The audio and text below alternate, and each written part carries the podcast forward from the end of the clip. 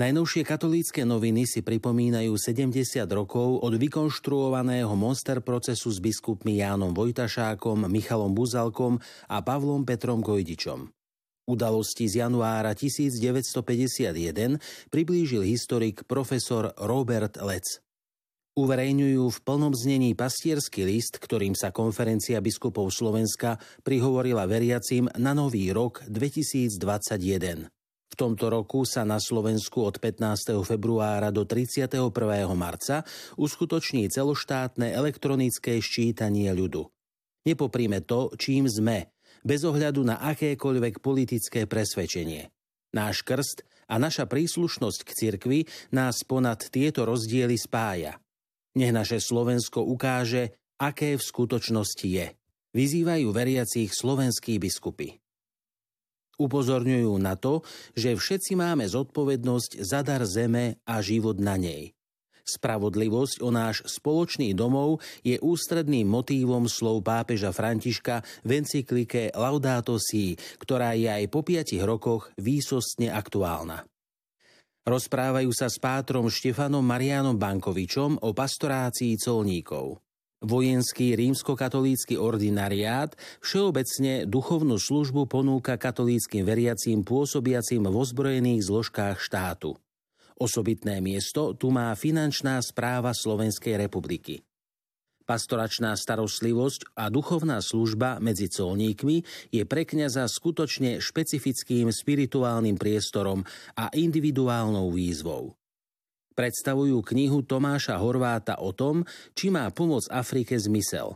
Vo svojej knihe esejí sa delí o príbehy a skúsenosti z ciest do afrických krajín a zároveň hľadá odpoveď na otázku, aká pomoc má skutočne zmysel.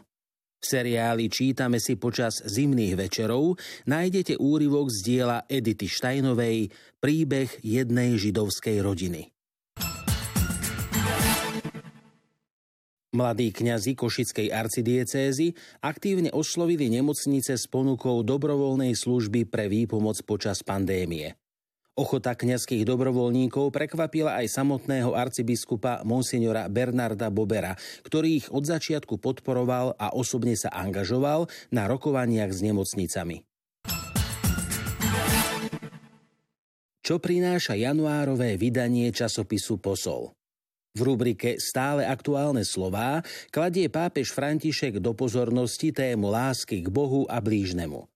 V úvahe nazvanej Dvojitý príkaz lásky nám pripomína. Koľkokrát nevypočujeme druhého, lebo nás nudí. Nesprevádzame ho v jeho bolestiach.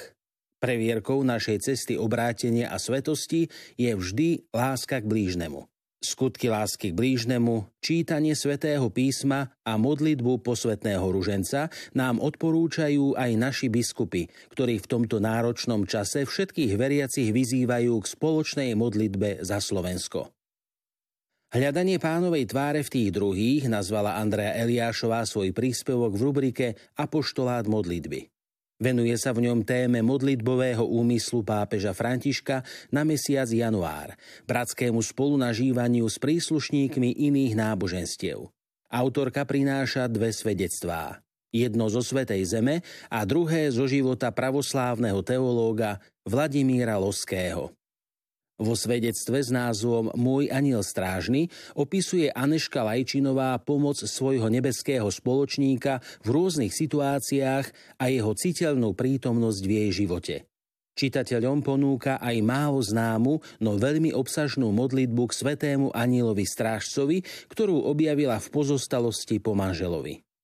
Reholná sestra Katarína Krištofová, postulátorka procesu svetorečenia matky Alfonzy Márie Epingerovej a členka kongregácie božského vykupiteľa, pripája ďalšie pozorúhodné svedectvo, ktoré je ovocím príhovoru uvedenej blahoslavenej. Má názov Martinov príbeh Ešte nie je koniec. Čitatelia tu nájdu aj modlitbu za svetorečenie matky Alfonzy Márie a adresu, kam možno posielať prípadné svedectvá o vypočutí úmyslov. Páter Milan Hromník v Loretánskom jubilejnom roku pokračuje vo výklade loretánskych litánií.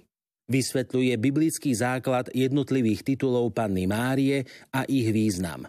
Tajomstvá spásy, spojené so životom Panny Márie, nás vedú k rozjímaniu o jej úlohe v Božom pláne spásy. Čitateľom posla sa prihovára aj Mária Gáliková z občianskeho združenia Dobrota pre Afriku.